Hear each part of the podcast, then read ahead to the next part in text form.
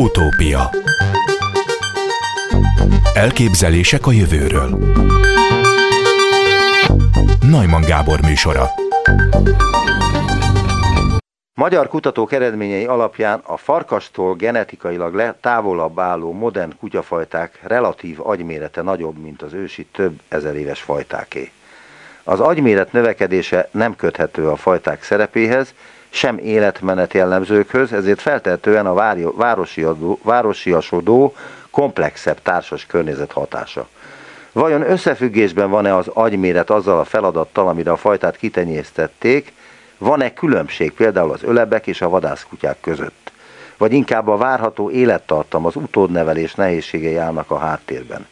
Ezeket a kérdéseket feszegeti az ELTE etológiai tanszékének legújabb cikke, amely az Evolution című szaklapban jelent meg. Itt van velünk Kubinyi Enikő etológus, az ELTE etológiai tanszékének tudományos főmunkatársa. Kezi csókolom, jó napot kívánok! Jó napot kívánok, köszönöm a megkeresést. Az a kérdésem, hogy vajon miért olyan okosak a kutyáink? Miért olyan okosak? Ö, hát erre ezer dolgot lehetne mondani, de elsősorban biztos, hogy azért olyan okosak, mert mert így, lett, így kerültek mellénk, annak köszönhetik, hogy ők lettek az első házi állataink, hogy, hogy már 25 ezer évvel ezelőtt is nagyon okosnak találtuk az őseiket. Inkább talán most ebben a, a kutatásban az az igazán izgalmas, hogy hogy a farkashoz képest a kutyáknak jelentősen kisebb az agytérfogata, és ebből sokáig azt gondolták a kutatók, hogy a kutya sokkal butább, mint a farkas, ezt nem sikerült bebizonyítani, tehát hogyha csinálunk mindenféle kísérletet, akkor, akkor hol ezt találjuk, hol azt, és egyébként is nagyon szubjektív, hogy mit tekintünk okosságnak. De az, hogy a, a kutyák agymérete a háziasításnál lecsökkent, az, az nem csak a kutyákra jellemző, hanem minden házi állatra. És azt gondoljuk, hogy azért, mert ők sokkal biztonságosabb környezetben élnek, mint az őseik, mint a vadállatok, ezért nincsen szükségük erre a rendkívül energiaigényes szövetnek a fenntartására, mint amit az agy jelent, hanem fordíthatják az energiát másra. Elnézést, megkérdezhetem? a létrehozására. Megkérdezhetem, hogy ez mit jelent? Tehát, hogy mekkora, hány köpcenti egy farkas agyvelő és egy kutya agyvelő, hogy lehet-e ilyen összehasonlítást tenni? Igen, abszolút jó kérdés. Ez, e, e, vannak saját adataink is, a, a cikkben megjelent a adatok, azok 48 farkasról készültek. Itt az átlagos súlyuk ezeknek a, az állatoknak 31 kg volt, és az agytérfogatuk pedig 131 köbcentiméter.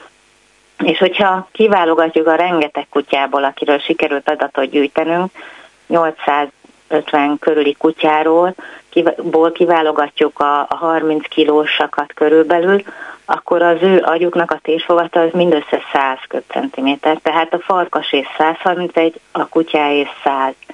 Úgyhogy itt látunk egy, egy 24 százalékos térfogat csökkenést, ami, ami azért elég jelentős. Mi hiányzik a kutyáknak az agyából, ami a farkasok agyában megvan?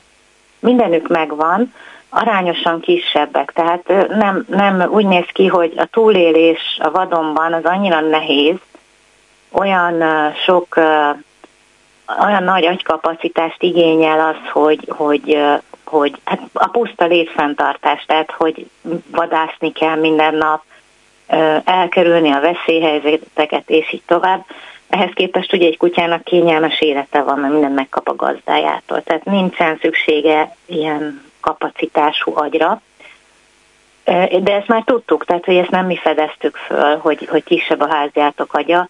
Ami, amit, amit most találtunk, az, az minket is meglepett, mert az derült ki, hogyha összehasonlítunk sok kutyafajtát, 159 kutyafajtát hasonlítottunk össze ebben a publikációban. Hány kutyafajta létezik, amelyeket... Körülbelül 400. Ezeket, 400. ezeket ismerik az emberek, tehát 400 regisztrált kutyafajtáról van szó, vagy 400 féle? Igen, több, ugye több fajtaklub is van, az egyik ezt regisztrálja, a másik azt, meg, meg azon is lehet vitatkozni, hogy mit tekintünk fajtának, ezért mondjuk mindig azt, hogy körülbelül 400. Aha. Magyarországon ebből mennyi található meg? A kilenc, azt hiszem, hogy így. Nem értettem. És akkor vannak Nem értettem, hogy mennyi. Magyar kutyafajta szerintem 9. Nem a magyar kutyafajta, hogy Magyarországon mennyi Magyarországon kutyafajta mennyi? Hát azt a található. fajta, fajta klubot kellene megkérdezni, de biztosan biztos több mint száz, nem? Aha. Nem tudom pontosan, Én nem 100-200 tudom. között vetítelem, de a fajta klub ezt meg tudja mondani, vagy, vagy hogyha ez fontos, akkor én is Nem fontos, csak nézek. belekérdeztem, azt hittem, hogy tudja fejből. Nem, nem. Ah, nagyon, nagyon sok olyan kutyafajta van, ami, ami nincs is, nincs is elismerve még, és akkor azokkal nyilván Magyarországon sem foglalkoznak. Azt kérdezném, ami lehet, hogy egy nagyon buta kérdés, hogy minél nagyobb a feje a kutyának, annál több ész van benne? Annál több, annál több agy van benne, igen, tehát minél nagyobb a, a testmérete, annál nagyobb lesz az agya is. Ezért ebben a publikációban mi relatív agymérettel számoltunk, tehát egy bonyolult képlet, ami, amiből, amiből kiszámoltuk a relatív agyméretet, és azt hasonlítottuk össze. Egyébként érdekesség az, hogy nem egyenesen arányosan csökken a, a testmérettel az agy térfogat, tehát egy, egy kicsi kutyának arányosan azért jóval, jóval nagyobb az agya, mint amit várnánk, egy, tehát egy egyenes arányosság alapján. Um, úgyhogy, úgyhogy a kiskutyáknak is azért megvan. Tehát körülbelül háromszoros a, a, a térfogat különbség a legnagyobb és a legkisebb kutyák között maximum, ami azért meglepő, mert ugye a testméretben jóval nagyobb különbségek vannak. Hát persze, egy, egy Yorkshire és egy eh, Dán dog vagy német dog között van egy 20-szoros vagy 30-szoros különbség a testsúlyt tekintve? Vagy lehet, hogy többszörös is. Igen, igen, és az agyban ezt nem látjuk, de azért egy nagyobb, nagyobb ö, kutyának ter- természetesen nagyobb, a, nagyobb az agya is, és az is érdekes, hogy a, te, a, a fejformával is ez tud változni, tehát bizonyos részek, például a, a szaglóhagyma, az ugye a rövid kutyáknál teljesen deformálódnak, torzulnak. Idézek az önök által küldött tájékoztatóból. A kutyák háziasítása körülbelül 25 ezer éve kezdődött, de 10 ezer évig a kutyák és a farkasok küllemre nem különböztek. Sok ősi fajta, például a szánhúzó kutyák ma is hasonlítanak a farkasokra. A letelepedés, a földművelés, pásztorkodás elterjedése és a vagyon felhalmozása viszont különböző feladatokat kínáltak a kutyáknak, szükséglet őr, terelő, vadászkutyákra, sőt ölebekre is. A ma ismert küllemben nagyon karakteres fajták jelentős része azonban csak az ipari forradalom óta, főként az utóbbi két évszázadban alakult ki, amióta a kutyatenyésztés egyfajta hobbivá vált, mondja Kubinyi Enikő, az ELTE etológiai tanszék főmunkatársa. Azt lehet-e tudni, hogy hány nemzedék, illetve mennyi idő alatt változik a kutya agytérfogata? Ez így nagyon érdekes kérdés, ugye 25 ezer évvel kezdődött körülbelül háziasítás, és akkor még biztosan a kutyák is csak egyszer tüzeltek évente, mint a farkasok, és nem tudjuk pontosan, hogy mikor változott ez meg, és jelent meg a kétszeri tüzelés, ami ma jellemző a kutyákra, és ezt azért említem, mert fel, felgyorsult, ugye a generációs idő rövidebb lett a kutyáknál, sokkal rövidebb idő alatt jobban el tudtak szaporodni, az alomméret is általában nagyobb szokott lenni a kutyáknál, mint a farkasoknál. Ez mind összefüggésben van azzal, amit, amit az előbb is pedzegettem, hogyha nem kell eh, az agyra fordítani az energiát, akkor lehet másra, például az utódok számának a növelésére. És akkor az egyik ötletünk az az is volt, hogy megnézzük az alomméretet. Hmm. Garamszegi László Zsoltal dolgoztunk ebben a kutatásban, ő ökológiai kutatóközpontban evolúcióbiológus, és nagyon régóta foglalkozik az agy evolúciójával, úgyhogy elsősorban az ő ötletei voltak, ő szerette volna ezeket az úgynevezett mikroevolúciós folyamatokat vizsgálni a kutyafajtáknál. Szóval gyűjtöttünk adatot arról, hogy egy-egy fajtának hány kiskutyája születik általában, mekkora az alomméret. És akkor az egyik ötlet az volt, hogy, hogy összefüggést találunk majd elnézést a relatív agytérfogattal, de nem így történt. Tehát, hogy ez, ez, ez nem jött be. Volt egy olyan ötletünk is, hogy talán, hogyha mondjuk ugye elképzelünk egy juhászkutyát, hogy mennyire bonyolult munkát végez, rengeteg juhot kell terelnie, odafigyelni a gazdajára, hogy ő merre mutat, milyen irányba menjen, old, oldalra, szemből, stb. stb. Tényleg nagyon bonyolult munka.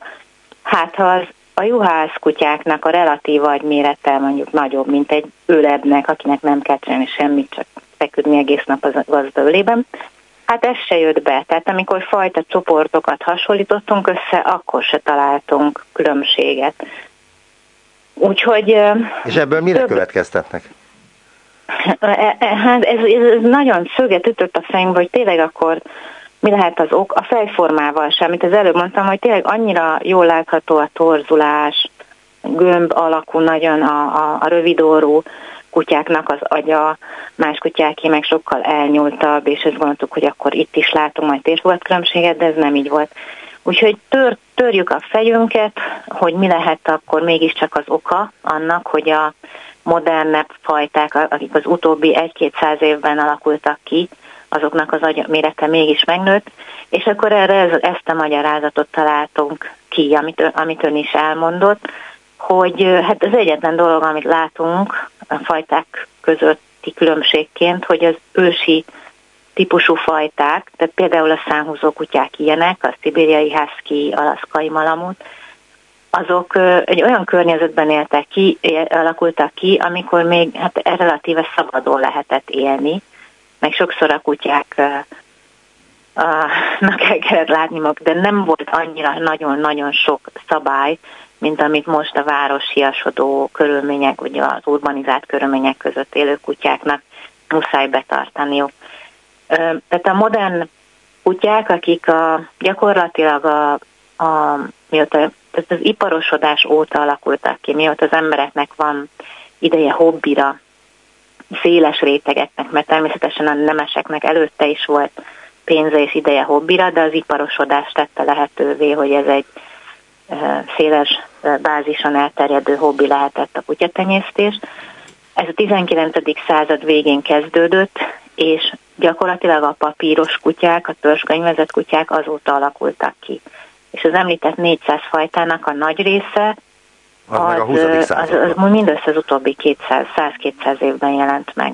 És azóta az emberek ugye egyre inkább városokban élnek, a kutyákat vitték magukkal, a kutyáknak egy teljesen új életkörülményhez kellett alkalmazkodniuk, ami sokkal több kihívással jár, mint, mint a korábbi szabad élet, és azt gondoljuk, hogy talán ezzel van összefüggésben, hogy, hogy egy kicsit megnövekedett az ősi típusú fajtákhoz képest az agyméretük, a relatív agyméretük. Tegnap kaptam egy e-mailt az etológiai tanszékről, Bognár Zsófiától, ebből idézek. Nemrég megjelent egy tanulmányunk az Applied Animal Behavior Science folyóiratban. A kutatásban azt vizsgáltuk, vajon mi okozhatja a rövid orrú kutyafajták, mint a bulldog és a mops növekvő népszerűségét a vele született egészségi problémák ellenére. Ön is részt vett a cikk létrejöttében, vagyis mi az oka a népszerűségüknek? Ezt nagyon szeretnénk tudni. Igazából az adta a kiindulását ennek a cikknek, hogy volt egy vizsgálatunk az etológia tanszéken, ahol leteszteltünk több mint száz kutyát egy viselkedéstesztben, és azt találtuk, hogy a rövid órú kutyák, mint amilyen a mops, meg a francia buldog, nagyon sokat néznek az ember szemébe ami egy nagyon bájos dolog, tehát ez megdobogtatja az ember szívét. Most akkor egy pillanat, öntől idézek, arra számítottunk, mondja ön, hogy a rövid orrú kutyák egyik legnagyobb vonzereje a nagy szemükben rejlik, és a gazdáik örülnek, ha a kutyák rájuk néznek, mondta Kubinyi Enikő, Igen. a Lendület társállat kutatócsoport vezetője. De legalábbis a fényfigép felvételek alapján nem ezt találtuk, hanem mit találtak? Igen, mutattunk egy ügyes kis kérdőívben képpárokat. Ugyanaz a kutya, az egyik képen kvázi szembenézett, tehát belenézett a, a lencsébe, fényképezőgép lencsébe, és a másik képen egy egész picit elfordította a fejét, nem nézett be a lencsébe. És akkor azt vártuk, vártuk, hogy aki nagyon szereti a rövidfejű kutyákat, tehát mondjuk van neki otthon, ilyen kutyát választott, az, az jobban kedveli majd a szembenézős kutyát. Tehát, hogyha a kutya ezen a, a, a két képpár, tehát a két két közül azt fogja választani, ahol a, ahol a kutyus szembenéz vele. De nem ezt találtuk, egyetlen teljesen mindegy volt ezeknek a válaszadóknak, és, és csak nekik, hogy, hogy, hogy melyik képet választják. És volt még az az ötletünk is, hogy, hogy talán nem ismerik, hogy ezeknek a kutyáknak nagyon sok betegsége van, vele született betegsége. Ugye, hát például a buldog az nem kap levegőt. Azért szörcsög, mert nem kap levegőt, amit lehet, hogy a gazdája vagy valakik jópofa dolognak tartanak.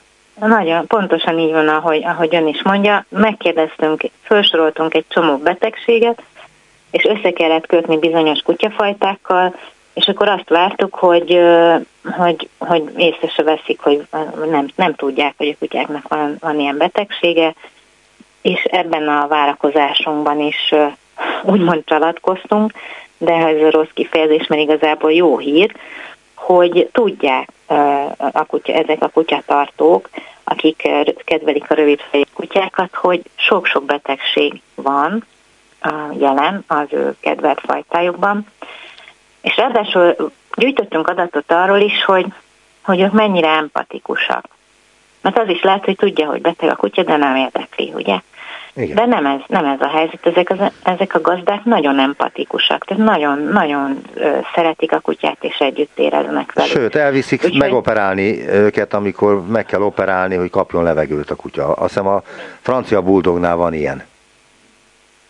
Bizony, bizony, ez, ez nem, is, nem is ritka. Csak hogy akkor, akkor megint csak ott voltunk, hogy de akkor mégis miért miért kedvelik ennyi, miért vásárolják meg ezeket a kutyákat, hogyha tudják, hogy betegek. Amikor iszonyú drága, drága egy ilyen kutya. Velük. Amikor iszonyú és drága egy ilyen kutya, mert hogy a, a, jelenleg vannak olyan helyek, ahol úgy lehet kutyát vásárolni, hogy, hogy még, még a szint is megkérdezik, meg hogy pontosan mekkora legyen, és akkor olyan szülőt választanak, és direkt nekem tenyésztik ki, igaz, ilyen milliós nagyságrendbe kerül. Uh-huh.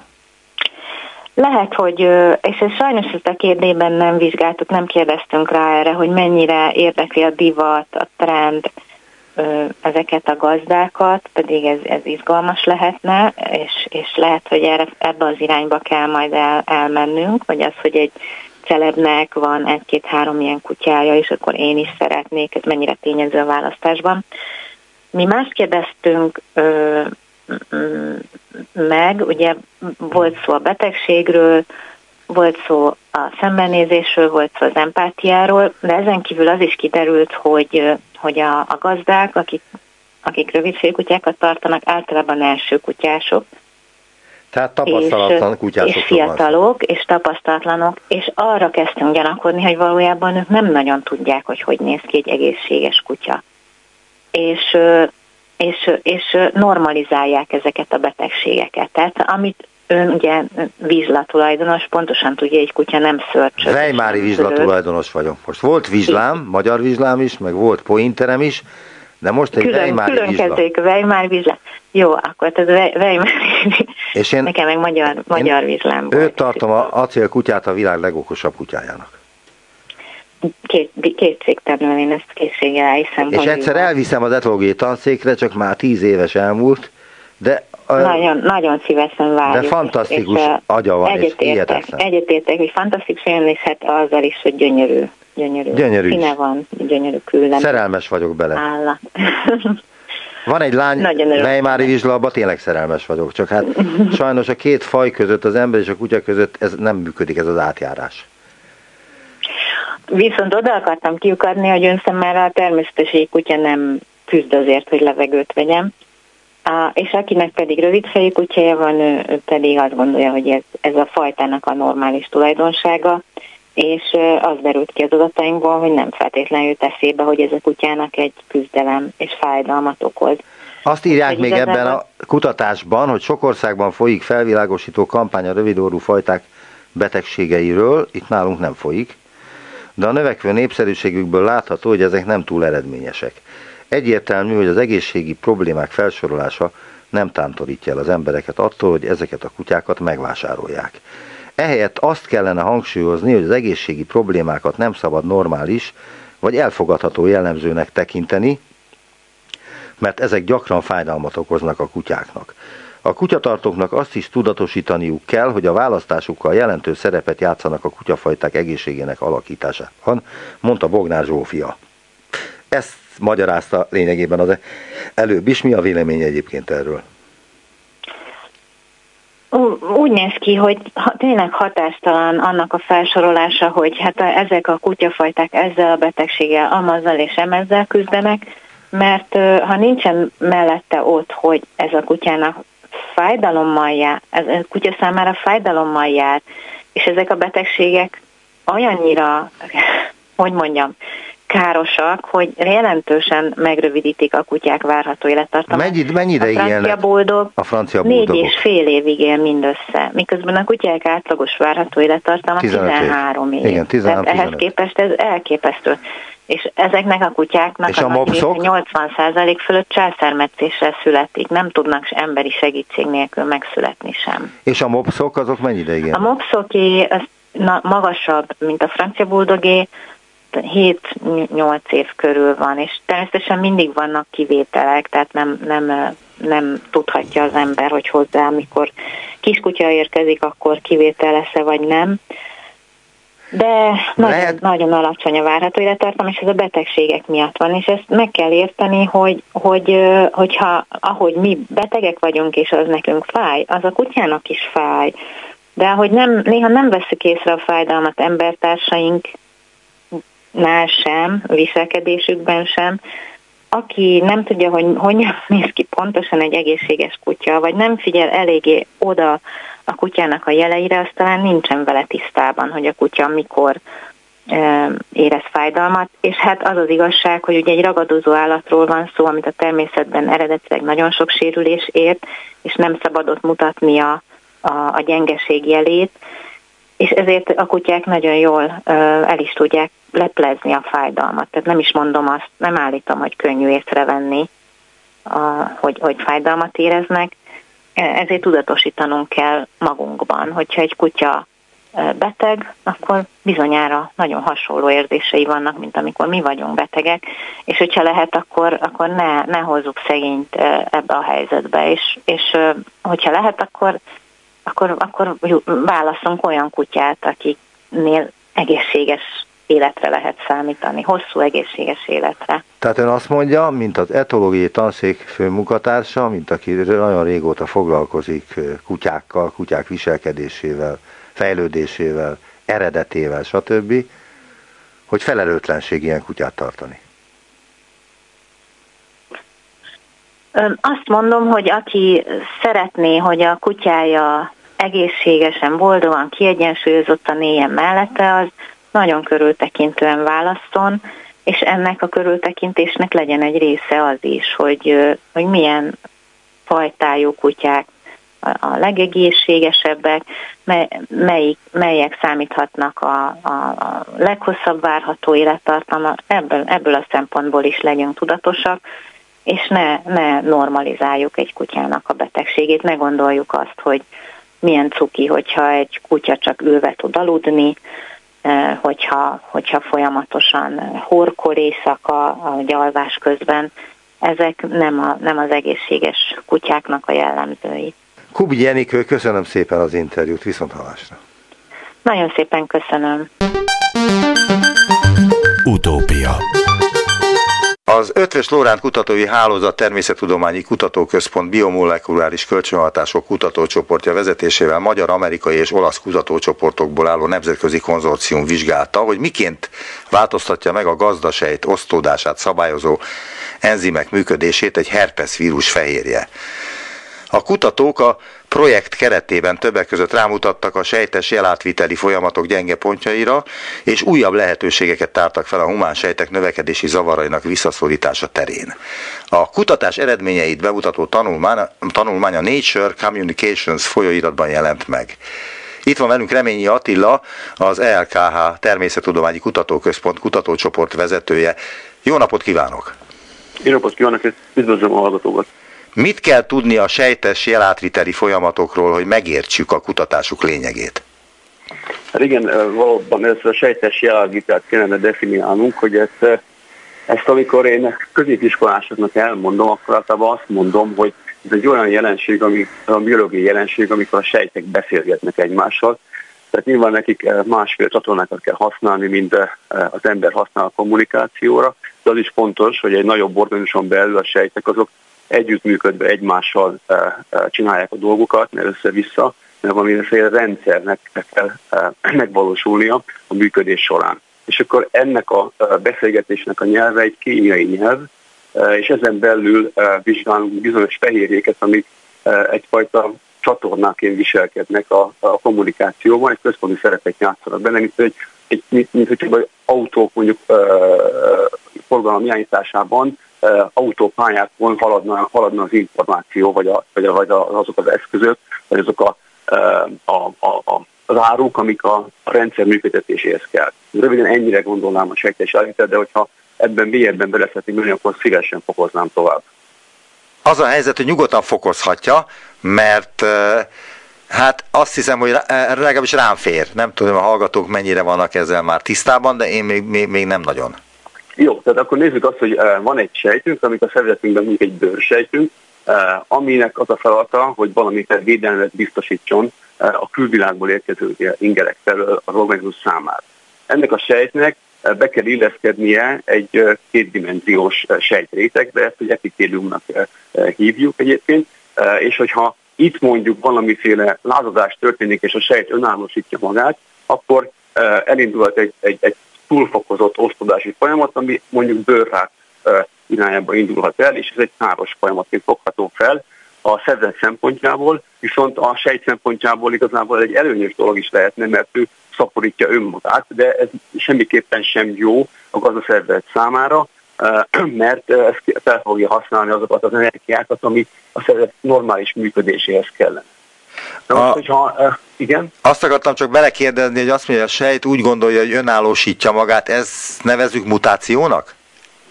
Igen, általában valamiféle uh, uh, a, a genetikai, a, a, a sejt élete során a külvilágból érkező uh, uh, befolyások, ingerek hatására valamiféle DNS károsodás történhet benne, és akkor egy felszíre kerül egy olyan génnek a működése, ami, ami alapvetően nem kellene, hogy ott legyen, és káros lesz.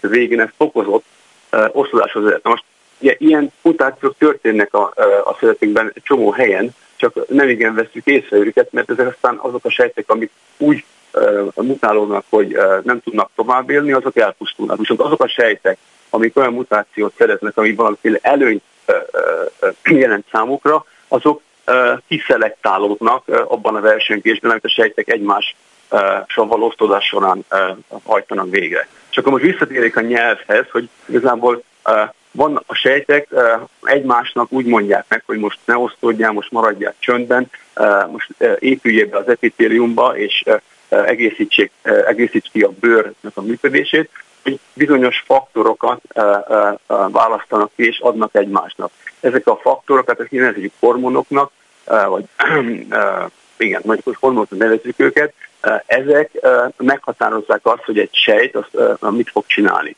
Az, hogy a hogy ezek a hormonok hasonlnak a sejteken, ahhoz kellenek valamiféle receptorok a sejtnek a felszínén. Ha nincsenek receptorok, akkor nem fog megtörténni a kommunikáció. Ez olyan dolog, mint hogyha hiába beszélnek hozzánk kínai, hogyha nincsen meg az a tudásunk, amivel le tudjuk fordítani azokat a hanghullámokat az agyunkban bizonyos cselekvési mintatokra, akkor nem fogunk tudni kommunikálni egymással. És azok a rendszerek, amik ezt a kommunikációt teszik lehetővé, ezek a sejteken a felszínén ülnek, illetve a sejteken belül helyezkednek el, és ezek azok, amik meg fogják mondani, hogy a genetika állományunk, a kibontása, hogy az hogyan fog történni. Tehát kívülágból érkezik a jel, ezt valami felfogja, és utána a sejten belül vannak olyan fehérjék, kinázok, és most érkeztünk el oda egyébként, ahogy a, ahogy a, a Nature Conscious cikkünkben eh, a központi eleme, hogy ezek a kinázok azok, amik eh, el fogják dönteni, hogy éppen a sejt milyen választ fog adni egy adott bemenő jel mintázatot. Aha. Ö, idéznék megint abból a levélből, amit kaptam önöktől. A TTK által vezetett nemzetközi konzorcium egy vírusfehérje segítségével talált rá a sejtes jelátviteli folyamatok gyenge pontjaira, írják ebben az ismertetőben. A gyenge pontokról kérdezném, illetve a vírusfehérjéről, ami egy herpes vírus. Miért éppen egy herpes vírussal végezték a kutatást? igen, tehát az, hogy miért pont herpesvírus, ennek inkább egy, egy ilyen történetisége van. Mi már hosszú ideje foglalkoztunk olyan fehérjékkel, amik ebben a sejtes kommunikációban vesznek részt, és ezeket a információs autópályákat, amik, amik, amik keresztül a sejtek majd összegzik az információt, amik külvilágban ér őket, és eldöntik, hogy mit fognak csinálni, hogy ott játszanak szerepet ezek a bizonyos fehérjék, ezek a fehérjék kínálók, amik annyit csinálnak, hogy egy foszfát csoportot tesznek, a egyik fej, egy, egy kis molekuláról, amit ATP-nek nevezünk, ez a kémiai energiának az univerzális fizetőeszköze a sejtek világába. Innen egy foszfátcsoportot áttesznek a fehérjének a, egy bizonyos aminósavar, egy építőköveire, ezáltal megváltozik a, a fehérjének a kémiai tulajdonsága, és meg, ami aztán megváltoztatja a szerkezetét, és a szerkezet pedig a változás pedig valamiféle funkcióváltozással fog társulni. Na most a, a vírusok uh, uh, ugye azon vannak, hogy fennmaradjanak, uh, ők nem élő organismok, hanem egy olyan kis okos DNS, RNS vagy fehérjék halmaza, ami képes önszaporodásra, de ő, nem önmagában, hanem más sejtet kihasználva. Ezt a kihasználás az, ami igazából, ami számunkra érdekes volt, mert a vírusok igazából ahhoz, hogy ők tudjanak szaporodni, át kell programozni a sejteknek ezek az információs csatornáit, mert ugye a gazdaság megtesz mindent az ellen, hogy küzdjön ezekkel a vírusok ellen, hiszen évmilliókkal kiszelektálódtak olyan sikeres sejtek, amik ezt meg tudták oldani. Viszont a vírusok folyamatosan mutálódnak, ők viszont vissza szeretnének élni a gazdaszervezetben lévő erőforrásokkal, és van egy ilyen folyamatos, hát évmilliárdokon keresztül zajló biokémiai harc, aminek a, az eredményeit azt ugye látjuk azokban, hogy milyen problémákat okozhatnak, de igazából egy csomó mindent tanulhatunk is, mint olyan kutatók, akik érdeklődnek az iránt, hogy a rendszer önmagában a, a, a, a gazdaszervezetnek a rendszere hogyan működik. Ugyanis a vírus rátalálhat véletlenül olyan, ahogy ő mutálódik, és egy pontosan változik, hogy túléljen, rátalálhat olyan e, e, gyenge pontjaira egy bonyolult rendszernek, ami egy bizonyos nist kihasznál, és eléri azt, hogy a sejt az nem hal meg a gazdaszervezet teljes mértékben, ez képes lesz arra, hogy a vírusnak a fehérjeit, építőköveit propagálja, újra termelje, és utána a vírus akkor kikevesedj, és újra, újra fog tudni szaporodni. És a herpes vírus azért volt érdekes, mert ez egy modern rendszere azoknak a DNS vírusoknak, amik nagyon jól alkalmazkodtak a, a humán sejtekhez. Tehát ezek a herpes vírusokat megtalálhatjuk a főemlősökben is, és hát az a vírus, amivel mi foglalkoztunk, ez a kaposi szarkóma herpes vírus, ez egy herpes vírus sok közül egy, egy fajta vírus, ami egyébként pont egy magyar uh, úriember Igen. orvos kap, Kaposi Mór fedezett fel. Igen, ezt, akar, ezt szerettem volna kérdezni, erre akartam rákérdezni, hogy a Kaposi Mór által 1872-ben először leírt és róla elnevezett szarkóma betegségről a múlt század végén állapították meg, hogy kialakulása a herpesvírus fertőzéshez köthető. Lehet, hogy tévedek, de én úgy tudom, hogy a kaposi szarkóma egy kötőszöveti daganat, nem? Így van, igen, igen. Ez a szarkómák... Akkor az rossz kérdés, hogy akinek herpesze van, annak félnie kell a kaposi szarkómától? E, igen, valamennyire, hát laikus szempontjából nem rossz kérdés, viszont a, ezek különböző e, e, fajtájú e, vírusok, amik egy családon belül e, e, sorolhatók genetik állományok alapján, viszont alapvetően mást csinálnak. Tehát a herpes vírus valóban az a herpes vírus, az más számmal illetik. Egy kaposi szarkoma vírusnak a, a, a, a herpes a 8 számot kapta, és van a, az a klasszikus vírus, amit mi ugye egyfajta kellemetlenségén fogunk fel, hogy az embernek a kötőszövetét a szája környékén gyugodásba viszi, az pedig a herpes vírus egy, illetve a kettes forma lenne. Ezek aztán el, evolúciósan elváltak egymástól, és más-más dolgot csinálnak. A kaposi szarkoma vírus az főleg a, kötőszöveti sejteket támadja meg, és ott próbál érvényesülni, aztán vannak más vírusok, amik teljesen más utakat választottak. Jó, és igazából a kaposi szarkom, hogy miért pont magyar ember stresszes, ez egyfajta véletlen. A kaposi mor annak idején megfigyelte, hogy ezek a szarkóma betegségek ezek léteznek, és leírt, igazából ő csak leírta, aztán nem értették, hogy az pontosan egy száz éven keresztül nem tudták, hogy az most pontosan mi okozza, viszont ő volt az, aki ezt úgy diagnosztikai eszközökkel leírta elsőként, és utána a tudomány ezt ugye elfelejtette egészen az AIDS járvány elterjedéséig az 1980-as években vették észre, hogy azok az emberek, akiknek a, a, az immunrendszere az kompromittálódik egy, egy másik vírus által, az AIDS által, azok gyakran uh, uh, uh, kapnak uh, kaposi szarkoma uh, típusú tüneteket, illetve kötőszöveti gyulladásokat, uh, uh, turbuljázásokat.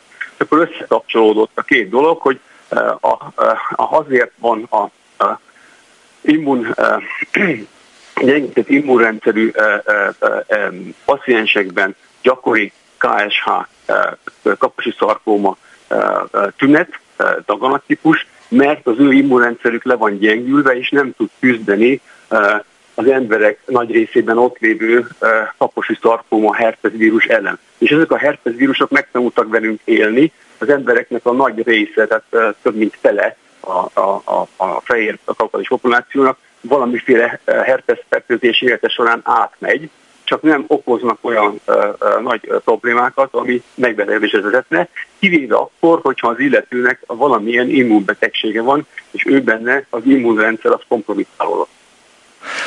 Én úgy tudtam legalábbis régebben, a 70-es, 80-as években, hogy az egyik leghalálosabb rák az a kaposi szarkóma volt. Most ez hogy áll?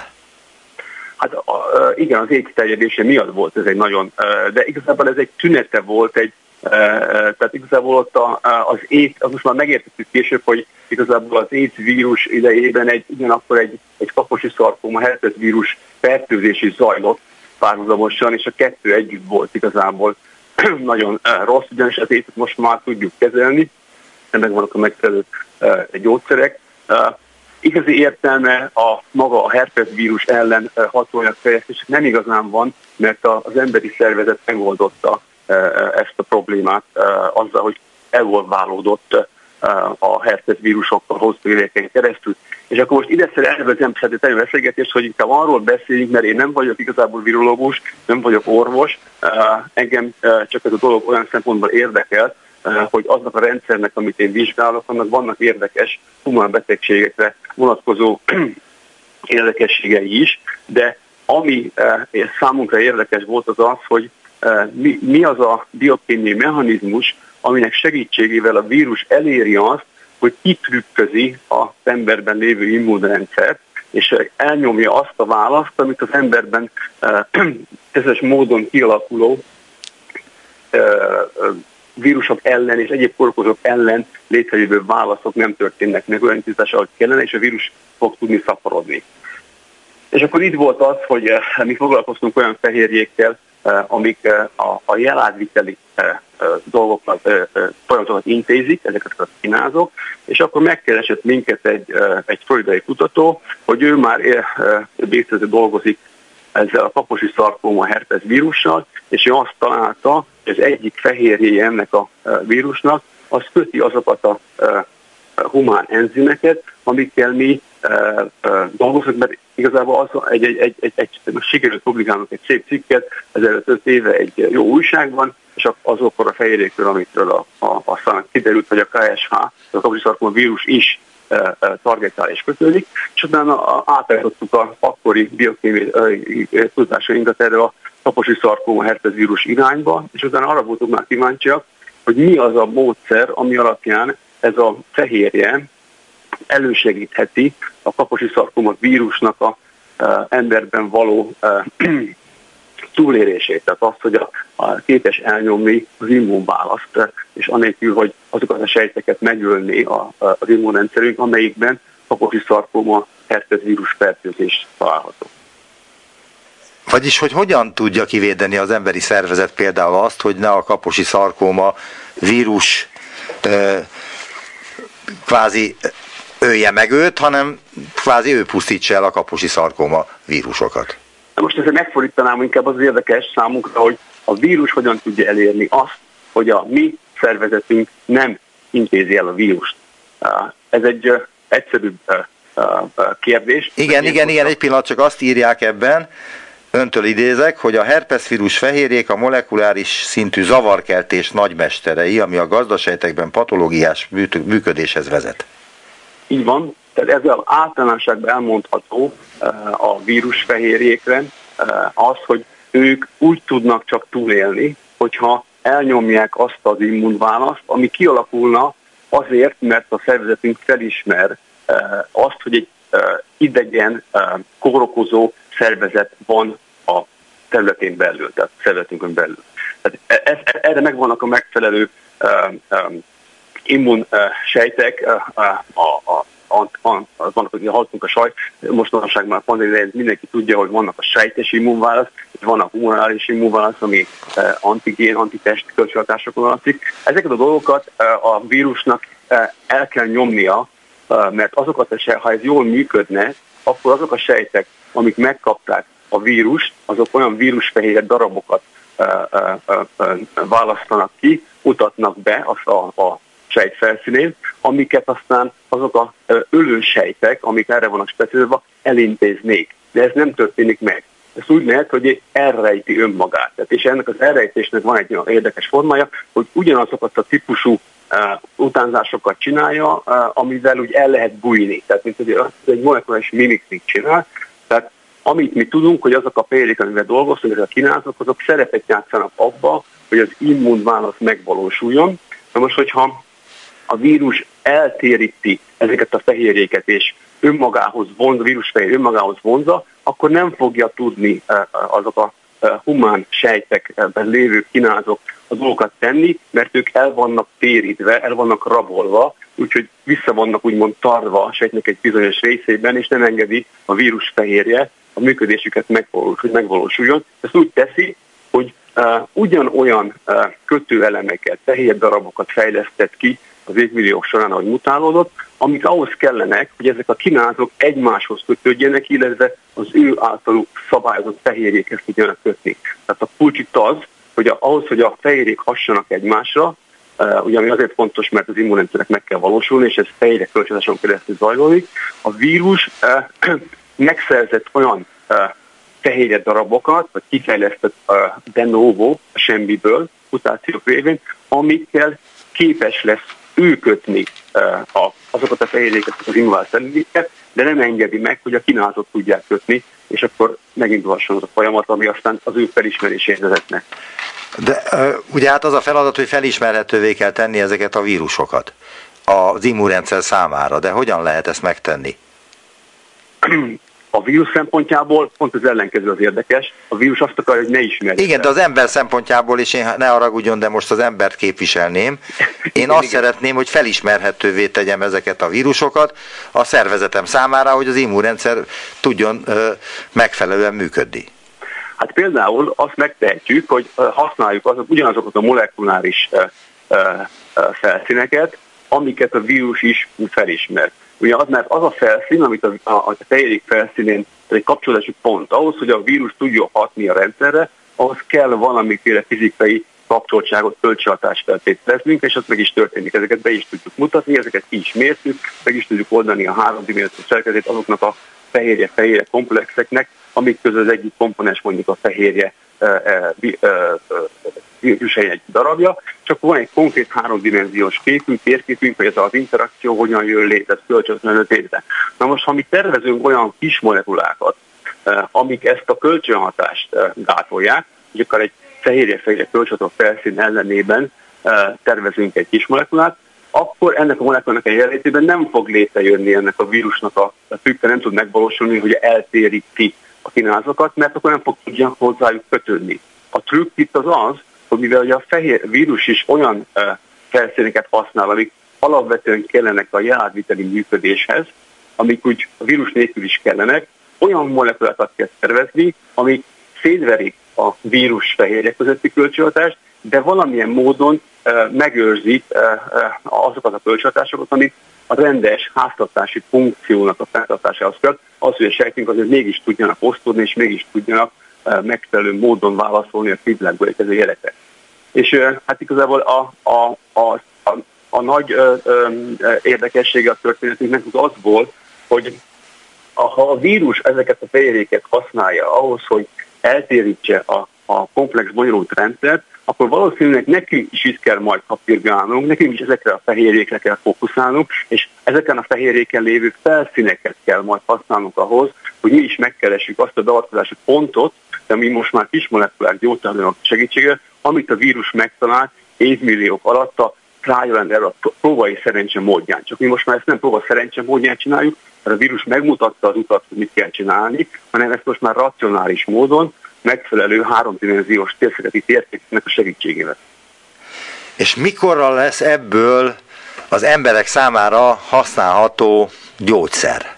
Jó, akkor először azt hittazok, hogy hol lehet ebből gyógyszer. Ebből olyan gyógyszert csinálni, hogy a herpes vírusnak a fehérjének kötődését meggátlom, a nagy értelemben nincsen, mert már ezt megoldotta az emberiség eh, az evolúció során, megtanult együtt élni a vírusokkal. Azt ugye itt az van, hogy most tanuljuk már meg a legutóbbi pandémia idején, hogy ez a fajta együttélés nem mindig problematikus, problémamentes, hanem néha történnek olyan változások vírusokban, amik aztán pandémiát okozhatnak. Most erre nem lehet így teljesen racionálisan felkészülni a biokémiai eszköztárával, erre másféle módszerekkel kell készülni. Mi alapkutatók azt tudjuk megmutatni, hogyha valami egyszer megtörténik és félremegy, akkor milyen eh, biofizikai, biokémiai eszközrendszerrel tudunk új hatóanyagokat fejleszteni. Most az új hatóanyag itt egyébként nem a vírus szempontjából érdekes, vagy a vírus terjedés szempontjából érdekes számunkra, hanem a sejtek növekedésének a regulációja, szabályozás szempontjából érdekes, mert amikor ez a vírus bekerül a az emberi gazdaszervezetbe, a gazdaságbe, akkor őt proliferáció sejt növekedésre ösztönzi, mert ő neki érdeke, hogy az a fajta a sejt, ami, amiben ő leledzik, az sikeres legyen, és el tudja vonni azokat az energiaforrásokat a szervezettől, ami ahhoz kell, eh, hogy őt eh, multiplikálni, replikálni tudja. Tehát ő átprogramozza a sejtet, és az átprogramozás az sejtnövekedéshez vezet. Most ha ezt a folyamatot látjuk, hogy Uh, hogy mi vezet a sejtnövekedéshez, akkor megértjük, hogy a bonyolult rendszerbe a vírus hogyan nyúlt bele. Most ezek a sejtnövekedési problémák nem csak a vírusfertőzéskor lépnek fel, hanem a rák kialakulásakor is egyébként, vagy gyulladási folyamatokban is. Igazából itt ez a uh, fajta uh, útmutatás, hogy a vírus adott nekünk, az nem kimondottan abból lesz fontos, hogy hogyan gátoljuk meg ennek a vírusnak a szaporodását közszerzen belül, hanem inkább arra lesz hasznos, és már most arra hasznos, hogy pontosan milyen fehérjéket, milyen felszíneken keresztül, és hogyan uh, uh, célozzuk meg, hogy a rák, illetve a fokozott gyulladással járó folyamatokban bele tudjunk gyúlni, és ezt, ezt a folyamatot tudjuk visszaszorítani majd hosszabb távon. Tehát itt konkrétan a rák és a gyulladási folyamatoknak a visszaszorításában lesz majd fontos szerepük ezeknek a felszíneknek, fehérjéknek, amikkel, amiket a vírus támad. Van-e az önök kutatásának köze a 2019-es orvosi életani Nobel-díjasok munkájához? Ők, a, a, mármint egy, két amerikai és egy svéd és egy brit tudós kapta azt hiszem a Nobel-díjat, mégpedig a e, sejtek, hogy miként érzékelik az oxigént, és ez, e, ezzel kapcsolatban eljutottak a rákgyógyításhoz, hogy az immunrendszert hogyan lehet aktívabbá tenni a rákbetegség ellen.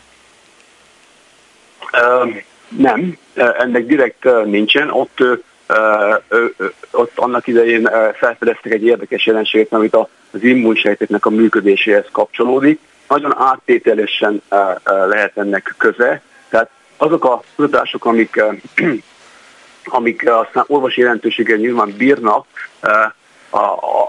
de alapvetően, hogyan mondjam ezt, hogy tehát mi nem azzal a célral megyünk be egy kutatásba, hogy meg akarunk gyógyítani. Világos, ez nyilván alapkutatást végeznek, tehát nem Igen. kvázi az üzletre, a pultra dolgoznak, hanem a háttérben, és aztán majd lesz belőle valami, de ez nem önöktől függ. Igen, de ugye a, tehát azt, azt, azt, azt, talán azt el lehet fogadni, hogy azok a kutatási területek, vannak bizonyosan olyan területek, amik valószínűleg szempontból arra hozhatnak eredményt, de sem lehet ezt tudni, mert olyan területek is hozhatnak eredményeket, ami az ember el sem képzelte volna, hogy ez, ez a huványgyőzés szempontjából érdekes, és ez számtalan például, most nem fog felsorolni, viszont az a terület, amivel mi foglalkozunk, ami a sejteknek a jelátvitele, az lényegében benne van az összes humán betegségnek a problematikájában, mivel hogy ezek azok a folyamatok, amik tönkre mennek a, a, a betegségeknek a kialakulása során. Tehát ha ezek a jelátvitel tökéletesen történik sejtek között, mindenki tudja, hol a helye, mit kell csinálnia, egy kap egy teljesen érintetlen, tökéletesen adaptált, kiszelektált, tökéletes genom szekvenciát, amiben nincs semmi hiba. Előbb-utóbb, ahogy az egész folyamat zajlik, az ember él, öregszik, aztán majd meghal, két folyamat a születés és a meghalás között rengeteg dolog mehet tönkre azért, mert érnek minket különböző sugárzások. Világos, ez nyilvánvaló, tudjuk. Igen, és, akkor, és az immunsejtek igazából csak segítenek abban, hogy ez, ezeknek a káros hatásoknak egy részét, ami a kórokozókból jön, ezeket kivédjük. De maga az immunválasz is a sejtek közötti jelátviteli folyamatokon keresztül történik, hiszen ott is sejtek vannak, ott is vannak uh, uh, fizikai ingerek, amiket fel kell dolgozni. Igazából az az a Nobel-díj, ami az immunsejtekre vonatkozott igazából, és arra az immunsejtek hogyan tartják karba a, azokat a sejteket, amik valami oknál fogva túlbulnyázásra kaptak serkentést, mert úgy mutálódtak. Ez egy olyan mechanizmus, amit a, a, az ember, a, a, a, az élőnyek kifejlesztettek, mert ezt nem fejlesztették volna ki, akkor nagyon korán elpusztulnának rákban. Tehát ilyen alapon valamennyire kapcsolódik, de direktben nem kapcsolódik. Nagyon szépen köszönöm az interjút, remélem a jelentős része érthető volt mindenki számára illetve lehet, hogy mindenki számára az egész is érthető volt. Nagyon szépen köszönöm. Reményi Attila, az Ötvös Lórán Kutatói Hálózat Természettudományi Kutatóközpont kutatócsoport vezetője volt a vendégem. Viszont hallásra! Köszönöm a lehetőséget,